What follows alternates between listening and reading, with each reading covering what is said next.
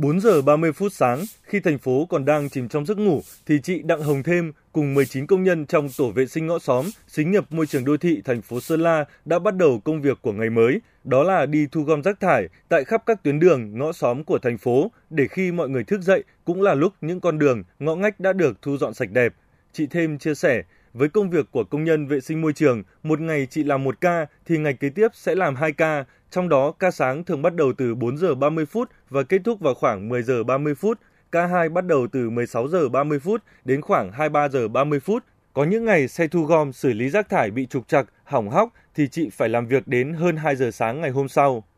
Nhiều khi có đoạn đường tận mấy trăm mét mà chị em chúng tôi vẫn phải cố gắng để đi vào từng hộ dân một để dồn cái rác ra trong cái quá trình rất là vất vả nhưng vẫn cố gắng làm sao không để cho cái rác tồn. Hôm sau nó sẽ ảnh hưởng đến cái môi trường ấy. Nên là thời tiết, mưa gió thì có nghĩa là tất cả mọi người sẽ chạy vào trong nhà. Nhưng mà riêng cái nghề của chúng tôi thì lại càng mưa thì chúng tôi lại càng phải đi ra đường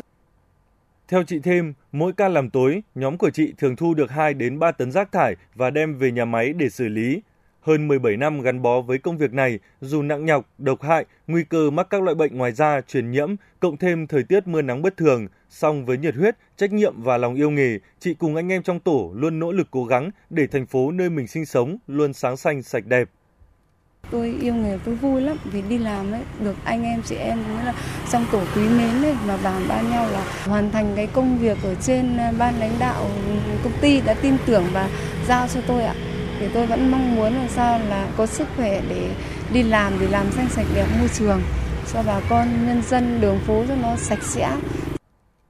Để hoàn thành tốt nhiệm vụ của mình, chị Thêm cũng tích cực nghiên cứu, tìm tòi các phương pháp để nâng cao hiệu quả công việc, Ngoài ra, chị cũng luôn chủ động liên hệ với lãnh đạo các tổ bản, đẩy mạnh tuyên truyền việc đổ rác đúng địa điểm và đúng thời gian quy định, hướng dẫn người dân hiểu ý nghĩa và cách phân loại rác thải, tác hại của túi ni lông, sản phẩm nhựa dùng một lần, qua đó góp phần thay đổi thói quen, nâng cao ý thức bảo vệ môi trường trong nhân dân. Bà Bùi Thị Kim Oanh, nhóm trưởng nhóm dân cư tổ 3, phường Tô Hiệu, thành phố Sơn La nói. Tôi cảm thấy rất là hài lòng với việc anh chị em môi trường luôn đi thu gom rác đúng giờ, không kể ngày nắng hay là ngày mưa thì làm cho đường xá lúc nào cũng sạch đẹp. Chúng tôi rất là cảm ơn. Với những thành tích và nỗ lực trong công việc, chị Thêm đã đạt được nhiều danh hiệu, giấy khen cấp cơ sở. Đặc biệt, chị vinh dự là một trong 29 cá nhân tiêu biểu của cả nước được Tạp chí Môi trường và Đô thị Việt Nam trao giải thưởng cây trổi vàng, tôn vinh những công nhân vệ sinh môi trường Việt Nam lần thứ ba năm 2021.